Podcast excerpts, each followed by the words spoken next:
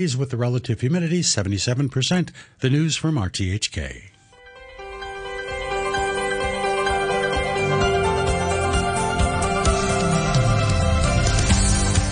Good morning and welcome to Backchat. I'm Janice Wong and your guest presenter is Danny Gittings. On today's program, we're looking at the evolution of book industry. First, ebooks and online retailers hit traditional brick and mortar retailers, driving out big players such as Page One and Dymocks from Hong Kong years ago. But now, are even online retailers in trouble? The UK based online store Book Depository is set to close down after being in business for almost two decades. This comes after its parent company Amazon announced plans to cut thousands of jobs as it shakes up businesses globally. So, what's changed and how will it impact our reading culture? After 9.45, we'll look at the latest black-faced spoonbill census. Let us know what you think on our Facebook page, Backchat on RTHK Radio 3, or you can email us at backchat at rthk.hk or give us a call. The number there, 233 88266. Now, before we introduce our panel of guests, we have been talking to some customers of Book Depository, and here's what they think. I'm very upset when I know that book depository is shutting down. I mean, um, I'm poor, so when I go to the elite bookstore and I see a book I like, the first thing I do is to go to book depository and get the book from there instead because, you know, low prices, free shipping. Their catalog has been the biggest. If I were to look for anything I want to read, I'd probably have to use multiple sites to find the books that I want. Versus in the past, you know, book depository was more of a one-stop shop for everything everything. All right, uh, let's uh, get into our discussion now. In our Kowloon Tong studio, we have James Chong, the founder and CEO of Rolling Books, a social enterprise that promotes reading. And uh, in our Admiralty studio, we have Peter Gordon, the editor of the Asian Review of Books and a founder of e-bookseller Paddyfield. And also on the line, we have Vera Yuen, a lecturer at the University of Hong Kong's Faculty of Business and Economics. Good morning, Mr. Chong. Good morning. And good morning, Mr. Gordon. And good morning, Ms. Yuen. Thanks for joining us on the program. Um, now, Ms. Chong, let's start with you. Uh, we just heard there from uh, some customers of Book Depository, and uh, they didn't sound very happy with the news. Um, how significant do you think Book Depository's closure is? I think it's sort of significant, but the, at, at, the same time, it's trying to like um, shaking up the book industry, the book selling industry, especially like for us, like independent bookshop owners. Um, we we have a fine line like surviving already, you know, between all these like um, chain bookstores and online bookshops. And what we are trying to do is like try to attract people to come into physical bookshops. And with this like closure of these online big bookshops, and I think um, we try to have a look at the how the industry is changing and how we can attract more audience coming to physical bookshops right now. Actually, is it good news for independent books? We just heard on the clip, didn't we? We heard uh, one customer saying, "Well, I, I walk into the bookshop, I, I see the book there, and I order it from Book Depository. It's uh, it's cheaper from Book Depository. Maybe in future that cus- uh, customer will buy the book in the bookshop instead." Uh, in a way, yes, but at the same time, like with the another clip was sharing, like it's a, a big one of the biggest online database. Like you, you can think of any books and you see any book reference, you might be able to find out from Book Depository uh, instantly. But so I'm trying to say is like uh, the local independent bookshop, they should be looking at a new angle of how, in, in one way, they can order books for for the customers from overseas, but at the same time, they try to um, find out new interest from the readers and how to encourage them and engage them, uh, like in the physical bookshops with specific themes. Let's bring in uh, Peter Gordon, who's in our, our Queensway studio. Um, Peter Gordon, you, you, have experience of running a um, an online um, book, book sh- bookshop and also, uh, I have to say, closing one down, right? You you were you were um, the founder of Paddyfield, which mm. closed a number of years ago. Well, Paddyfield also had a large physical um, book presence as well through book clubs and other things, so it was always half half. Um, yeah, I think we read the writing on the wall. So this is well, what, what is the right? I mean, there there are online. I mean, uh, there are not not just Amazon. If you look in the UK, there are others on there. The Waterstones and Blackwells. Yeah. Yeah. There are online book retailers that survive. Right. So what's the writing on the writing on the wall? Is that you can't be a small company, is it? But Book Depository wasn't small. It was pretty huge towards the end. Yeah, I could never understand how Book Depository was making money when it was sending books uh, for free, you know, without without paying for shipping around the world. Um, so I think what has really happened is a reality has set in. Um, you know, the difference is that in Hong Kong, we're a long way away from where the books are stored. So they have to get on a plane and fly here, and that completely changes the model for doing business. If you're in the UK, there are warehouses um, right there, and the books can be drop shipped from the warehouse uh, to the to the customer in the UK. So it's a very very different cost problem. So, from your experience in the, you said you couldn't understand how Book Depository, what the business model was. Your experience, you, you, you think that they might well have been losing money on their. Um, no wonder they were so popular in Hong Kong if they were losing money on their orders to, to Hong Kong, or we were effectively subsidising us as purchasers. Wouldn't surprise me. I, mean, I don't. I don't have any evidence of that, but I couldn't work the business model out. And you know how much it costs to send a book uh, by courier from the UK to here. Um, probably cost more than the book. When you tried to make it work, I mean, you were sourcing books all over the world, weren't you, uh, for Paddyfields? I mean, how did it work in terms of the business model and shipping costs when you were trying to make it work for Paddyfield? We weren't really getting books from all over the world. We were getting books mostly for Britain and uh, the United States, mostly. And we would consolidate and put everything in a single shipment. So we would consolidate in the United States. So it was, in effect, we were arbitraging on the shipping costs. So that kind of business model can perhaps can still work, right? Company in Hong Kong um, uh, consolidating um, items to be because if you ship in bulk, obviously it's going to be much much cheaper, isn't it? Right. Well, without book depository undercutting everybody, yeah, I think that's probably true. All right, uh, let's uh, let's bring in uh, Vera Yuen, a lecturer at the uh, University of Hong Kong's Faculty of Business and Economics. Miss Yuen, good morning. Good morning. So, so um, what do you think uh, went wrong with a book depository? I actually think it's about Amazon restructuring its business rather than focusing on like only the book business.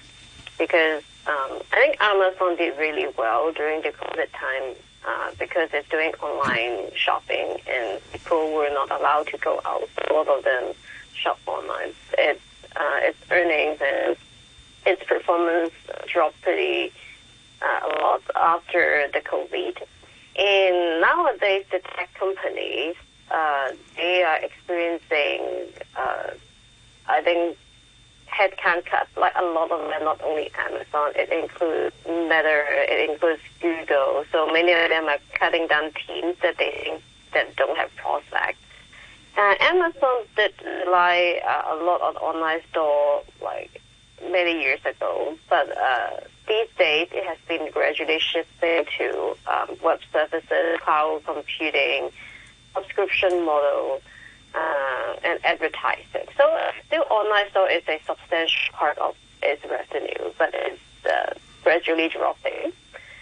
Uh, so I would see this not as a bookstore closing thing, but Amazon is trying to close down things that it, it thinks is not going to work in the longer future. And what they do is they lay off people, restructure the team, try to put resources on things that they think that have a future. For example, other companies are doing um, AI, artificial intelligence. Uh, I think Amazon focuses more on web services nowadays. So I think that's why.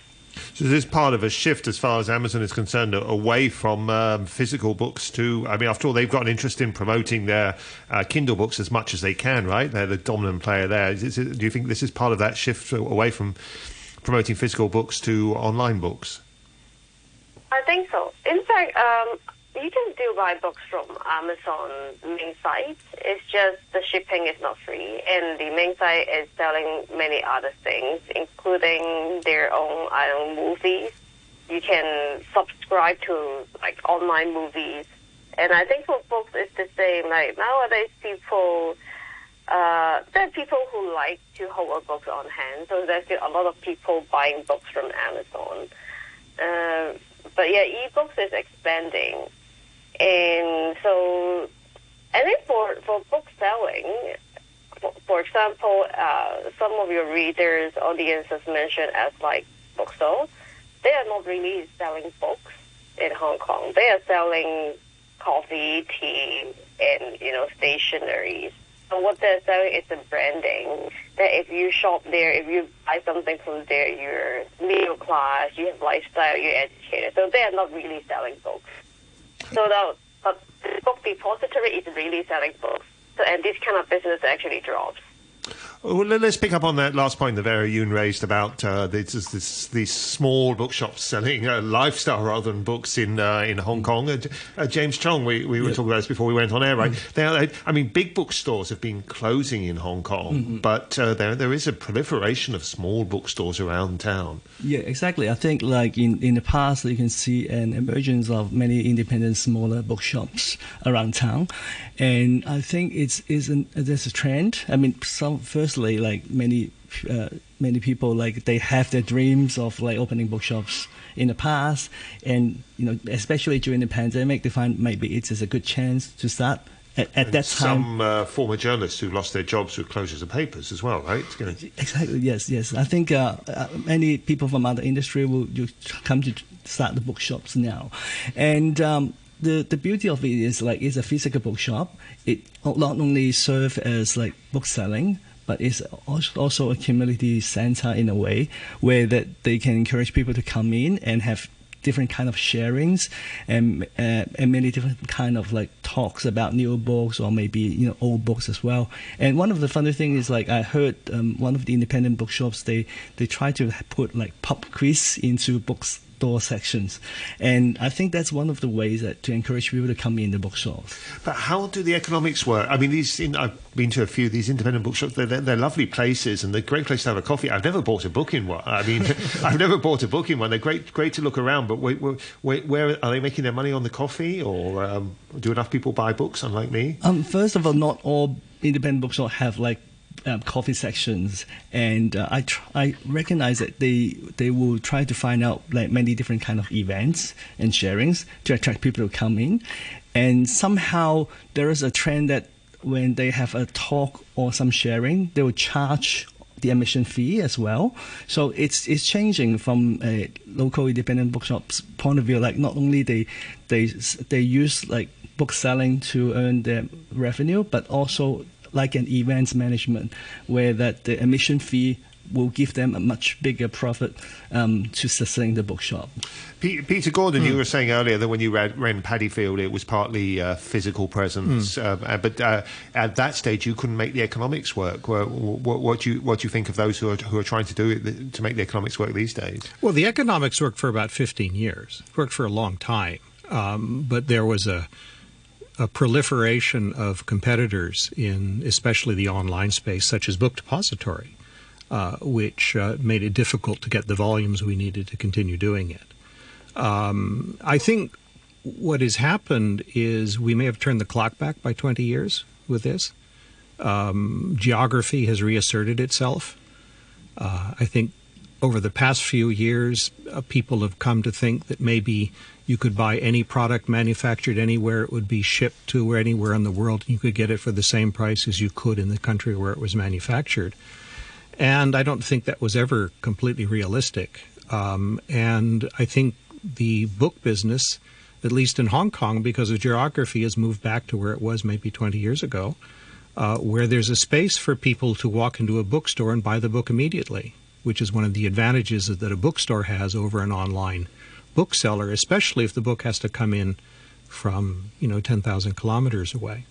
But you have to face Hong Kong's notoriously high rent. I mean, these bookshops shops tend to be in uh, cheaper districts, but still, uh, uh, rent is a huge factor for a physical bookshop. Which uh, was that was the great advantage of Amazon and others at the start is they mm. they pay rent on warehouses and so on, but they don't they don't have to pay um, rent in commercial districts you know, um, running an independent bookstore has been a tough business for a very, very long time. Um, uh, it's tough all around the world. The people that do it really want to do it because they like books. I don't think it's really entirely a commercial uh, exercise. Um, but you, what you need to do is you need to build up a loyal base of customers, people that like coming into the store, people that are willing to buy the books from you and not go into the bookstore and go online and then buy the book, for example. Right, and uh, Ms. Yuen, I mean, earlier you're talking about uh, how some bookshops they um, have diversified. They're not uh, just selling books; uh, they're selling uh, like uh, we are talking about earlier, maybe coffee or other lifestyle products. Um, Ms. Yuen, is that the only way um, physical bookshops can survive now in future? I would think so because of globalization, the trade cost has been so low, and now if you're selling books, you're competing with sellers from all over the world. Uh, so you're competing on a trade cost of books on that basis. So it's very competitive. But if you're doing sort of a local hub of book lovers, of people uh, like the culture, and becomes a place that people can gather, can get information, can see uh, other uh, people who share the same interests, and then it beca- becomes a service. It's not like selling trade goods. Then that cannot be replaced by, you know, online bookstore that is globally competitive because what they're offering is uh, essentially a service rather than the product. So I guess uh, not even for bookstore, but even for like uh, other retails like uh, apparels, uh, you need to offer some sort of service to the customers. If not, customers think that they can just buy online. I think it, it's the same everywhere. Right. Uh, James Chong, we, we were talking about uh, the popularity of uh, these small community bookstores, and quite a few. I don't know the exact numbers, quite quite a few have opened in recent years. I, I'm just wondering whether we they, they're overreached and there'll be consolidation. Don't they say like 90% of restaurants fail? Um, um, whether we have to be realistic that uh, some some of these small community bookstores will fail. I, I think like um, we still hear a lot of like uh, independent bookshop closing. You know, even the last month or this month, actually in April first, one of the independent bookshops in uh, Mongkok it just closed down.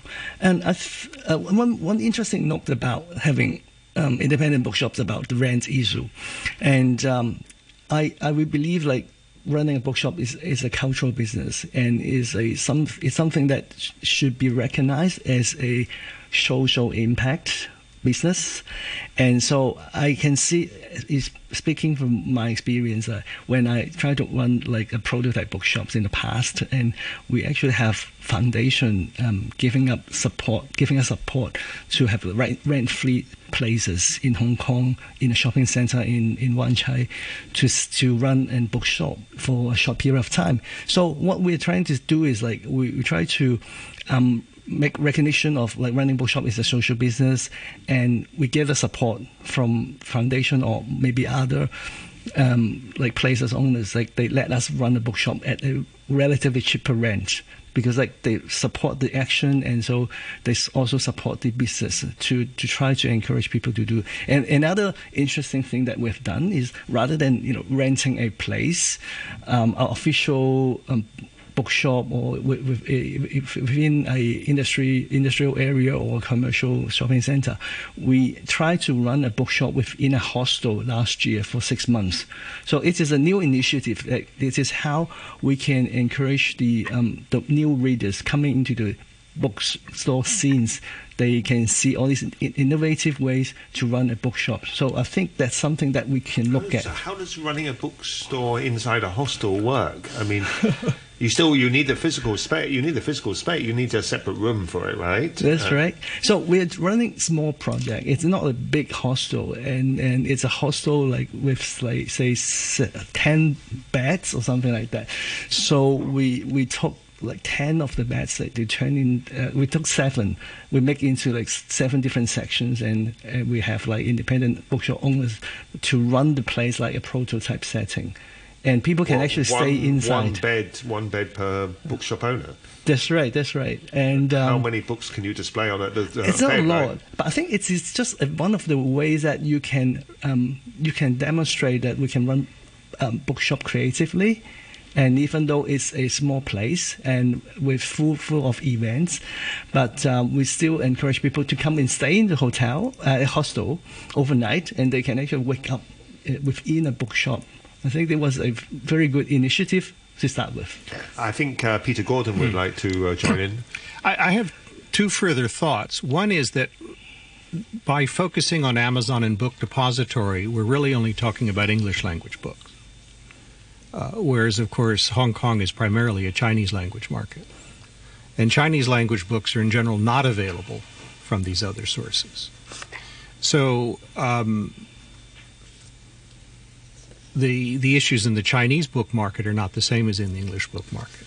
The other thing I would say is that not all books are available on international booksellers anyway, especially books published locally. So if there's a locally published Hong Kong book, you can't get it from Amazon in general, and even if you could, it'd be more expensive. So just as there are independent bookstores, there are also independent publishers, not just here, but also in places like Singapore. Uh, and I think local bookstores have a great role in providing these books to readers because, in general, you can't get them anywhere else. Those are interesting points. I, the second one I can speak from experience, having looked for locally published books on international book, book, booksellers, and you, are quite right. You just can't find them, um, even, now print locally. On, on, the first point, on on on, uh, on the ch- ch- Chinese language, um, uh, James Chong. I mean, I, I've heard actually traditional booksellers, some of the big English chains talking about this. You these days we have to sell Chinese books as well. They they think the market has shifted. For, uh, English books are still important in Hong Kong, but they they think the market balance has shifted more to Chinese books than when they were running these bookstores 20 years or so ago. Is that right? I think so, but I think um, just like Peter mentioned, I think uh, it's even for big chain when they talk about um, selling more like Chinese books, but um, if it is a local setting, it is more um, vibrant when the when the local independent bookshop owners they are able to the, to manage events or sharings based on like these local um, locally published books. I think this is something the independent bookstores are good at. So maybe for the chain bookstore or maybe online bookshop, they might not be able to tap into this part where uh, the local independent bookshops are, are better at selling these these community bookstores. What would you say the balance is between? Of course, it vary from bookstore to bookstore, but the, the balance between Chinese and English book, language books. If you if you go into one of these local bookstores, um, predominantly Chinese, but with a yep. significant number of English as well. Is that? That's right. I think it's an increasing uh, amount of English title books within these Chinese independent bookstores, and uh, I would say about ten percent of the books now. Like, and um, if the English ones are much more limited, they, they, they'll be selecting more carefully. What what kind of title, English titles, are going to make it into a Chinese language bookstore? Ah, it really depends on the original theme of that independent bookshop. For example, if one independent bookshop they focus on history books, and so it's very likely you can find um, English history books maybe about the history of Hong Kong uh, within that bookshop. So it really followed the trend, I mean, follow the theme of the bookstore rather than the language. But, but would you say that's um, convenient for, for normal consumers? So you have to go to different bookshops uh, for for different um, themes.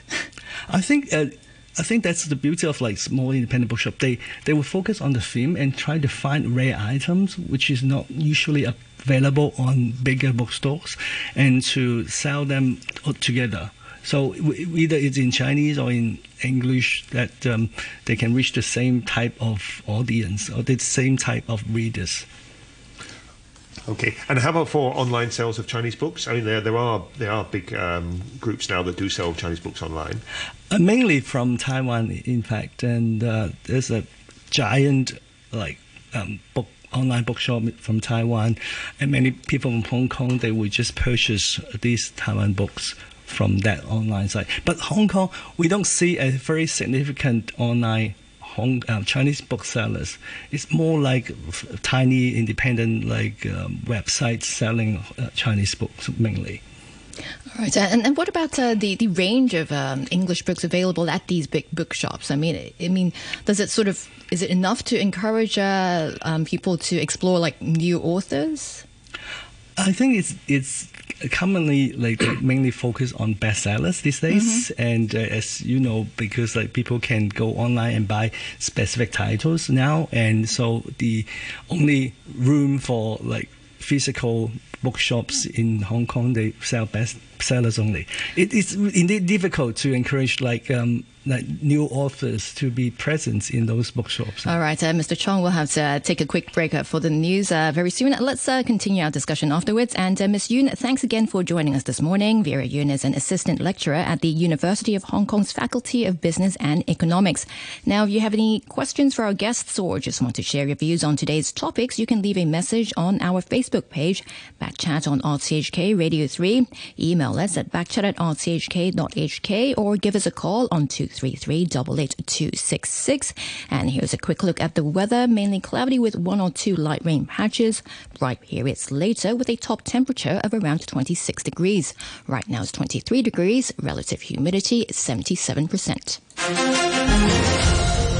It's now 9.30 with a news summary. Here's Andrew Shirovsky.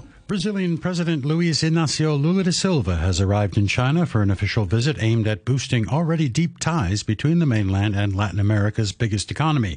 The veteran leftist who's due to meet President Xi Jinping, Xi Jinping tomorrow in Beijing arrived first in Shanghai.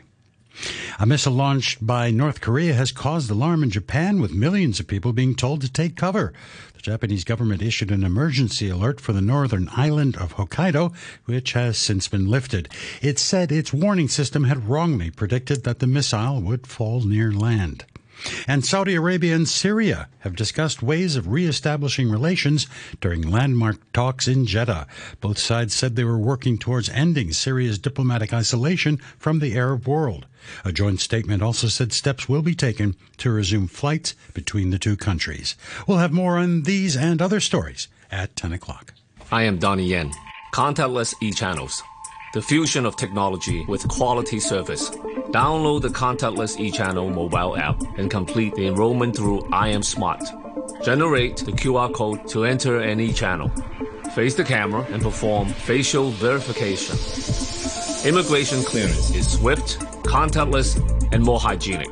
Fingerprint verification can still be used. Contactless e-channels, leading a new way to the future. It's time to carry out repair works for aging buildings. Operation Building Bright 2.0 offers financial assistance of up to $50,000 to owner occupiers. The Fire Safety Improvement Work Subsidy Scheme also offers financial assistance up to 60% of construction and consultant fees to owners corporations. Applications have started. Please submit applications online, by mail, or in person from now till the September 30th closing date. Call 3188 1188 for details.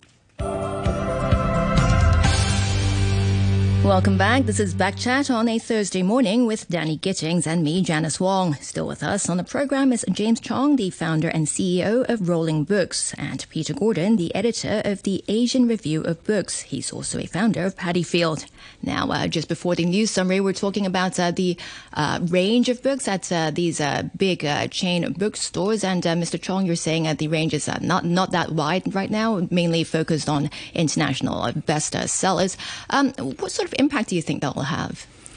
Well, I think like um, with the emergence of social media and many like new writers, they'll get their recognition by their social media more than you know having to be found in local independent bookshops. So I think they will take the stage um, from the social media rather than from the um, from from the bookshops. I think it's changing. I, of course, like uh, in the old days, we we know about new books and new writers from bookshops, mm-hmm. but it's not anymore. But it, it, it's it's more like more or less like the same thing with music and things like that. And traditionally, we went we went to like CD store to find out new music and new songs mm-hmm. and new singers. And but now it shift to you know other media. Right, and uh, Mr. Gordon, what's your view on that? I mean, if I if I bring my kids to uh, one of the big bookstores, I mean, they they usually go straight to Percy Jackson books or Gangsta Granny. Um, is that? I mean, is that good for for um, kids' development in a way? Is what good for kids' development? I mean, this uh, this um, lack of choice in books. I mean, they're, they're the lack of new authors they can explore or be exposed to. Well, I think the most important thing is that kids read. Um, and I think if they're reading at all, that's 80% of the of the battle. You know, reading uh, is an immersive activity in the way that uh, using your phone or scrolling through things is not. And so I think the first challenge is getting kids to read. So our view always was if they wanted to read Percy Jackson, that was just fine. Um, you know, I think one of the things that in children's books, especially, uh, the, the, the the number of new books that comes out is very very high. Uh, and so, one of the things that's important is that uh, bookstores have turnover so that they're getting the new things in because kids see them on TV and on social media, and those are the ones they want. And this raises another difficulty that I think bookstores in Hong Kong have is that if you are a bookstore in the United States or the UK, uh, you will normally get your books on what's called sale or return. That is, you take them, and if you don't sell them, you can send them back to the publisher. That's next to impossible in Hong Kong because oh. of the distance. So, uh, so that, that's a fundamental difference. Well, you, presumably, yeah. you um, you can still the publishers don't charge. How does it work? The publishers don't charge you for them, but they charge. You have to pay the shipping to send them back. Or is it the you still you still you actually have to pay up front for the actual cost of the books as well? You mean from here? Yeah. Well, if the book, if the publisher has a local distributor, you can make that relationship. But of course, not all publishers have distributors here, and the distributors don't carry all the books. So this kind of fundamental model of the way that bookstores work in the U.S. and the U.K. applies to a very small number of books in Hong Kong. Um, you know, and some publishers may let you return them from overseas, but quite often they would just prefer to be paid. No, it's a very so that, that, does fundamentally change the economics of, of bookstores, yes. in, and it makes much much more difficult to run a bookstore. Uh, James Chong, I don't know if you have any thoughts on that. How independent bookstores manage on that? I think I have one. Um, back to Janice's questions about like the lack of diversity, you know, within bookshops, and uh, um, we've come a long way. Um, the bookshops these days are not the only one who are promoting the the atmosphere of reading. There are more and more um, other organizations trying to promote reading or recommend books. So even though the diversity within a bookshop it's getting lower, but um, I think there are still many organizations or many projects like coming up, like encourage the children and the young adults to read more books. And I think we, we can look into that as well because like it's not only about the bookshops who who can like promote reading. But there are many organizations doing that. Just like I started a social enterprise to promote reading, not only to sell books, because I knew deep down, like back to 20 years ago, I started a bookshop. It's very difficult to operate a bookshop. But running a business to to promote reading that's a totally different story and we need that as well we not only need the bookstores who promote books. Because like if you promote the books and people are interested, they will find their ways to get a hold of that book by themselves, no matter how difficult it would be. Now, we one aspect of uh, bookstores in Hong Kong we haven't touched on so far is the dominant role played by commercial press and a couple of other of uh, mainland-backed uh, companies in Hong Kong. I mean, they have multiple branches around town and they have very deep pockets. Um, and yet, we've been talking about the book, in, uh, book, book, book industry for half an hour without mentioning them at all. I mean, um, how how do you see their role, James Chong? I, I would believe like um, there are many different kinds of readers. Readers who will like think it's convenient to go to these big bookshops to buy books for their needs or for leisure. But I can see an emergence of readers who would like to have diversified, diversified views of like book selections, and so they tend to go to independent, to independent bookstores. And um, I think it's maybe a, a, big divide between that two type of readers. But I mean, for us, for people who operate independent bookshop, we try to find out ways to improve the operations of independent bookshops. Just like last year, I initiate a independent bookstores award to recognize um, independent bookstores who are doing well. And we had votes from readers, and we have some judges to give up some award. Even though it is a very small award, it's not a big thing, but we want to recognize uh, bookshop owners, independent bookshop owners, who find a niche in surviving in this business. Do you think the demographic who goes to your shops is different from those who will pop into commercial press and so on? Yes, I think so. It's quite different. Right. I just want to go back to uh, Mr. Gordon. Um, mm. You mentioned uh, you were just talking about difficulties of uh, running a physical bookshop uh, earlier. Um, would um, switching to electronic books solve that problem you're talking about? Well, not for the local bookstore because those would be bought directly from from overseas from someone like Amazon. Uh, so uh, ebooks, I, I think, are fine and terrific things, and if people like them, it's terrific. But they're not great for bookstores. And uh, Mr. Chong, what, what, do you think of uh, the role of electronic books uh, in Hong Kong right now? How, how popular uh, is it? I think back before the pandemic, like three or four years ago, and when we talk about ebooks, we were really worrying about how it's going to replace physical books. But uh, after the pandemic, things changed because like um, people get tired of looking at screens all the time, and so they turn back into physical books. So I think the maybe the replacement rate is it's like it's decreasing, and we still get hold of physical books now. And I think it's partly because of the pandemic. It changes the behavior of people doing reading. So I think there's still a future. I mean, in my lifetime, that people should still be like, holding physical books. Uh, Peter Gordon, you were saying earlier with uh, locally published books mm. that they're often not available on international mm. websites. Presumably, the same applies in, when it comes to ebooks, that locally published books are often not available as, as ebooks. Yeah, it's also true. Um, but again, I'd, I'd agree that one of the nice things about local books is there's a local author. Uh, and it's very nice for readers to meet the author and to get a book signed and all of these physical things that go along with that, none of which are available with ebooks. What is the economics of publishing a book? I mean, the authors obviously don't get any advances or anything like that, but even then, just the economics of printing a book in um, in Hong Kong, or well, you don't probably don't print in Hong Kong, they probably print it in China, but um, a comparatively small print run makes each cost very expensive, each copy very expensive, right? Uh, you don't try to make very much money. but you don't want to lose money, right? No. Uh, there are ways of doing it. I mean, I also have a small publisher, um, uh, which again was very tied into uh, author events. We only published poetry.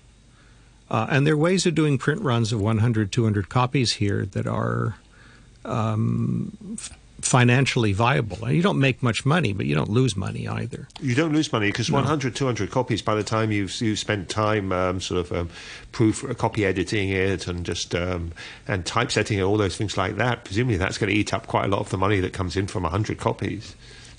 Not if people are doing it because they like books rather than financial return.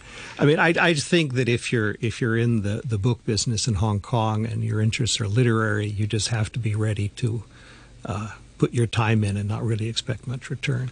Uh, and I also heard once that if you want to sell a book in Hong Kong, you should put uh, you should put Hong Kong in the title because that um, that uh, massively increases the sales. Is that something you've come across? It helps. It does help, yes. right? It's one of the author's secrets, or publisher's secrets, isn't it? To to try try and stick Hong Kong somewhere in the title there. I think one of the best-selling books was Shopping Tips in Shenzhen.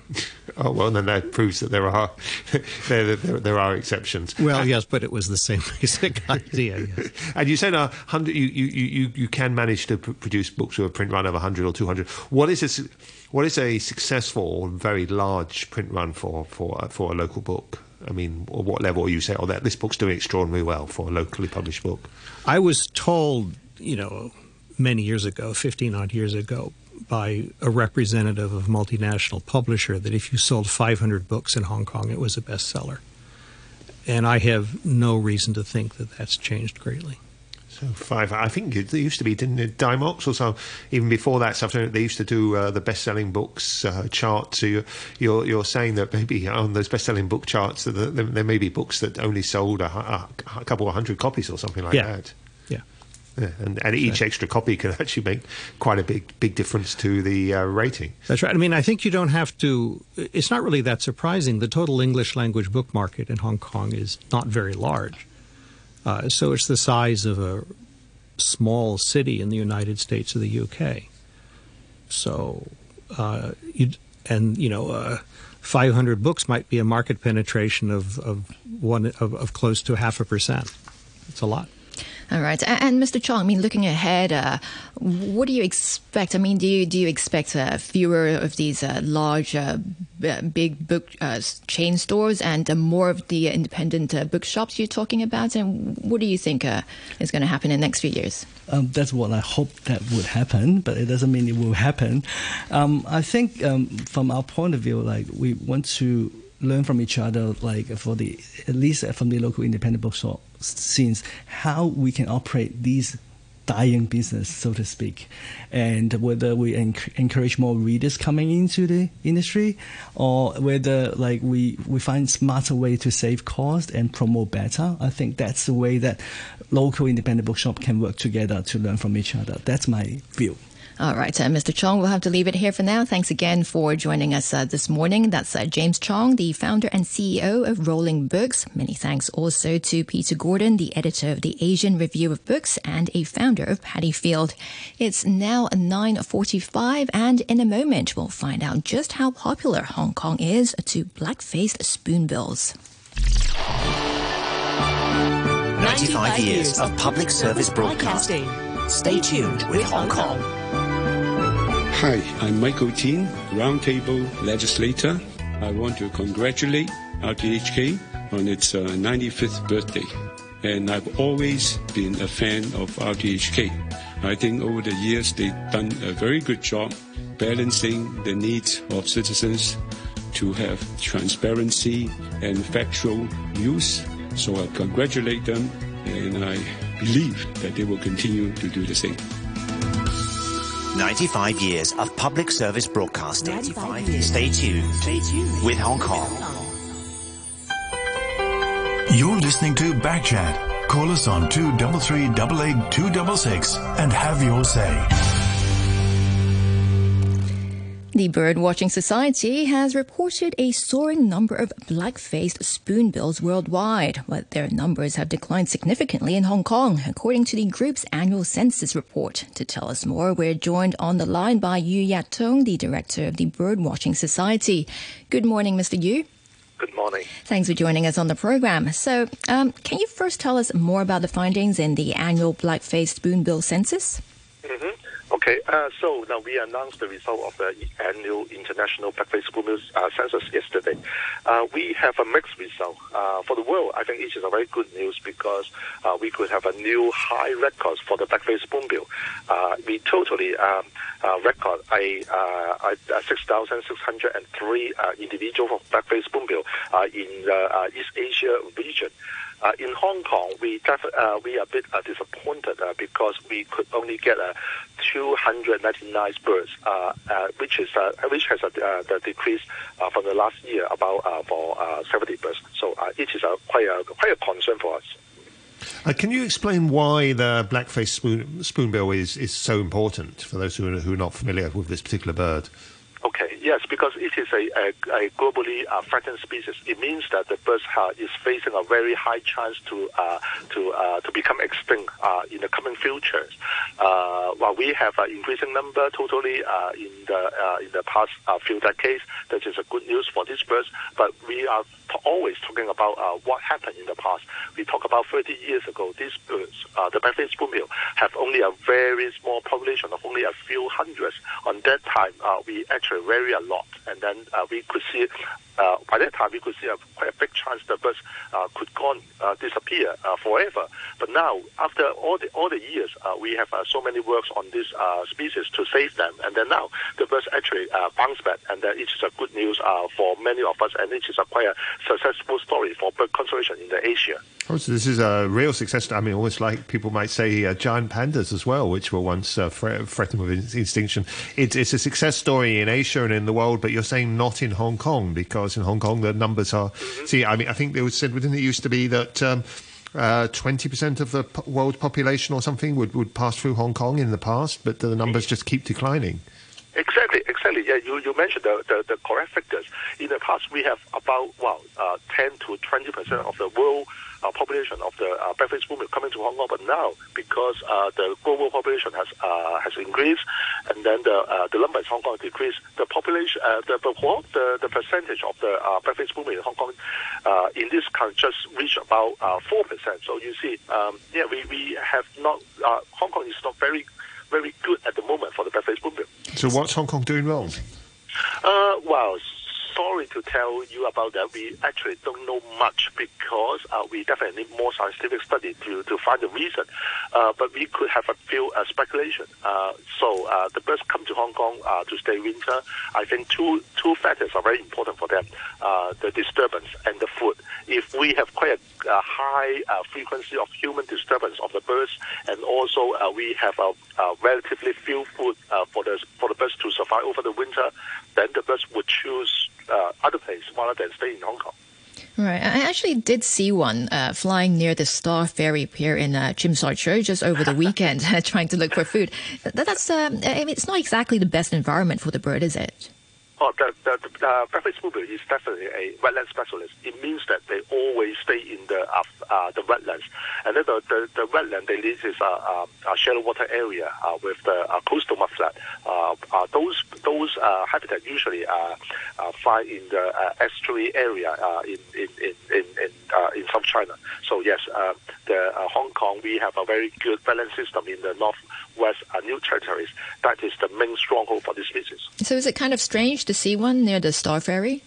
Um, well, I didn't see your birds, but I would like if I could see. I need definitely need pay more attention to see all the the, the, the film of the birds to make sure this is a real black-faced spoonbill. But if it is true, this is a very quite a remarkable uh, record for uh, yeah, for uh, urban urban Hong Kong area.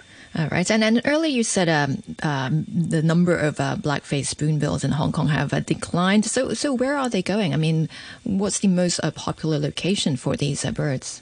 Um, we, we don't we don't do uh, we haven't done enough uh, tracking of the birds, so we cannot identify the, the, the movement of each individuals. Uh, but this is quite an expensive uh, uh, uh, uh, uh study. But from the uh, the changes of the numbers in different places, yeah, we may think some birds actually move to the other sides in um, in coastal China, probably to Guangdong as well, to to to Fujian as well. But also when we check the number in Taiwan, we definitely have more birds in Taiwan this year. So the birds may actually um, uh, last year they come to Hong Kong and then they don't feel good and then they come uh, they go back to Korean Peninsula for breeding and then after that they may go to Taiwan rather than choosing to uh, to stay in Hong Kong something like that. All right. So so how can we attract them back to Hong Kong? Well, I, I, I, I just mentioned uh, two speculations. So we uh, actually could do some uh, few experiment about that try to make sure the place uh, with uh, good control of the human uh, human visitor in the uh, wetland area, and then we try to uh, manage the fish pond uh, to provide plenty of food for them. And then let's see they come they can, they can come back or not, and then uh, check the number whether they can increase or not. Uh, and how about the uh, development of the northern me- metropolis? Do you think this will affect uh, uh th- th- them in a, in a good or a bad way? Uh, this is a very, very big concern for us. Uh, when government announced the uh, development plan, uh, they also announced that they will make a, they will make, they will put some effort. They have already have a plan to do uh, wetland conservation in the in the area. I hope this could be done as soon as possible uh, because now we see that the decrease of the black-faced spoonbill even before the start of the work, of the construction work. Uh, so we must, we must we must make sure the uh, habitat quality, the wetland quality, uh, must be in in uh, must be maintained uh, for the future, for the future for the for the wetlands and also for the future of the black-faced spoonbill. So I think some um, habitat management work can be started now. For example, I just mentioned that try to man, manage the fish pond as good as possible for the birds. So yes, make sure make sure the birds have enough food and also a free of the disturbance. And Mr. Yu, I remembered. Uh, I remember speaking to you um, maybe a few months ago about mm-hmm. an, an, endangered duck, the uh, scaly-sided yeah. merganser that was spotted uh, in Hong Kong um, before. Um, I mean, would you say Hong Kong is attracted to some endangered species and and, mm-hmm. not so much for, for others? I mean, is it just uh, it's not you know just about uh, whether the habitat is uh, suitable or not? Uh, well, um, yeah, you could say both, yes or no, yes and no. Uh, well, it depends on uh, what what species. Uh, the the scaly-sided merganser, they like uh, the different habitats than the uh, black-faced spoonbill. Uh, the the merganser go to the reservoir, uh, and uh, it is in the country park, uh, in in the country park area. It is rather safe. But the black-faced spoonbill stay in the fish ponds, stay in the wetland in the northwest uh, New Territories. Some are actually private land. Uh, so yeah, we need to see how we could do uh, better for wetland conservation in the private land as well. So yeah, I mean yeah yeah yeah, you what you say all true, uh, but uh, yes, you yeah we, we may, uh, but it is not the um, the same comparison. And of course, in Hong Kong, in Hong Kong, used to be fa- Mai Po used to be fa- internationally famous in the past, and um, Hong Kong was w- widely recognised as important mi- migrationary stop, wasn't it, for birds? Um, and now you're saying that the numbers of black-faced spoonbill are m- much lower. Is, is this just about the black-faced spoonbill, or is Hong Kong just sort of uh, generally becoming a l- less important uh, migratory spot or, or place where we will find these kind of rare birds and other birds as well? Yeah, uh, from the numbers, yeah, you could say that because yeah, the the the, the world number is increasing, but the Hong Kong number is rather uh, stable or somehow decreased as well. So yeah, you would say the very spoonbill. Uh, the Hong Kong may not be so important for the for the very spoonbill, but we need to keep that status because this they are migratory birds. They need many places for their uh, survival. So uh, yeah, Hong Kong is still important. And also, you also mentioned that Hong Kong is a very fam- uh, Michael is very famous for the uh, for uh, in the world about the, the wetland. This is it is really really important site. So I think yeah, we, we must keep this. We must keep uh, with, and then we also uh, need to provide the the uh, uh, resources to maintain the top quality of the uh, wetlands. Yeah, to, to maintain the, uh, the, the, the, the, the, the, the, uh, the good condition of the site. But what I mean is for other birds, not the black-faced uh, spoonbill. Are, are we seeing a sort of a similar trend that uh, the Hong Kong is a declining proportion of, of, of these birds as well, or is it o- only the black-faced spoonbill we're seeing this, or other birds as well? Oh yes, we definitely have other birds have a decreasing trend because uh, we we have a, a regular uh, bird monitoring in the system. Uh, we count uh, all the water birds. Uh, so for about 100 species, we definitely have some birds are increasing, some birds are, de- are decreasing. Yeah, some ducks, uh, some ducks they come from the Siberia and then winter in Hong Kong. They also have a similar trend as the black-faced spoonbill. So yes, um, yeah, this is uh, well, this is uh, the uh, wetland ecosystem, and then we uh, yeah we have different birds, and then they have uh, they behave differently as well. So the, the, the, uh, this is something about Hong Kong then. If, if it's not just about one one bird, it's about other. It's, it's about our conservation management, about problems with our conservation management, I guess. Oh yes, definitely. I mean, uh, well, Mai Po, Maple uh, is a place for uh, not only for the black-faced spoonbill, but for many, many other different uh, uh, water birds. Uh, some of them are also globally threatened. So yes, Mai Po is very important. And uh, you just said uh, that some, some bird species have increased in Hong Kong. Can you give us some examples? Uh, yes. Uh, well, we have uh, we have some birds. Uh, we have some water birds. Uh, we probably think uh, because of the, uh, the the changing of the habitats or changing of the climate, they may make them uh, to have a good place, a, better condition to to to to, to come to Hong Kong. For example, um, the um, the pied avocets and yeah yeah it is also a migratory birds coming to Hong Kong. Well, in the past we just have a few hundreds, but now we could have a thousand in the in the winter times. It also related to the um, uh, the habitats in the other places as well. Actually, uh, the other places have been destroyed, and then they have to come to Hong Kong to stay. That is also the way uh, we find the birds uh, increase in Hong Kong as well. All right. And uh, you, you talked about how we uh, need to improve our um, conservation policy here. Um, what, what can individuals do? Uh, well, we definitely need more people to share the story of the black-faced spoonbill. uh, this is very important because when people know about the birds, they will love the birds, and then they will also love the environment of the birds as well. So when we know about more of the black-faced spoonbill, and then more people will know about the wetland, and then we, they will understand what is the importance of the wetland as well. So yes, we definitely uh, each uh, of us could actually um, to make concern, to start interest about the birds, uh, to know to know about their story. Uh, the the black-faced spoonbill story is actually quite in, inspiring one. So yes, I think yeah, people yeah yeah should should, should talk about more black-faced spoonbill. So we should know more. But anything where, especially people who own property in the, in, in the new territories, anything you could do on a practical level. I mean, in terms. Well, definitely make sure uh, we, we, we, we, we, we, we, we need to have, to make our, our eyes on the on the wetland, uh, existing wetland. Uh, make sure no illegal dumping could happen, and then all this kind of thing. And also, yeah, need to report to our to our related uh, uh, uh, departments about those those kind of things. Yes, that is also important as well. How, how does illegal dumping? How, how does that? What, what's the connection there? Well, the illegal dumping usually happen in the uh, in the wetland. So when the wetland has been filled has been filled up, it is very difficult to uh, to to restore the, the, the wetland system. So uh, yeah, if you don't know that is illegal or not, that is not important. But report it first, and then yeah, let the uh, other people to find out if it is illegal or not. And uh, what what, uh, what um, area do you think the government can focus on when they look at uh, their mm-hmm. conservation policy?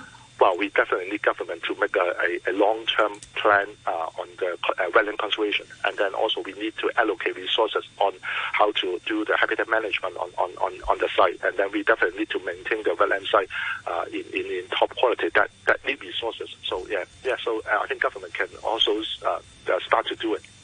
All right, uh, Mr. Yu, we uh, have to leave it here for now. Thanks again for joining us this morning. That's uh, Yu Yat-tung, the director of the Bird Watching Society. Many thanks also to you who, who, you commented or emailed us today, and uh, of course uh, to our producer Angie. And uh, I'll be back with Danny Gittings tomorrow for another edition of Backchat.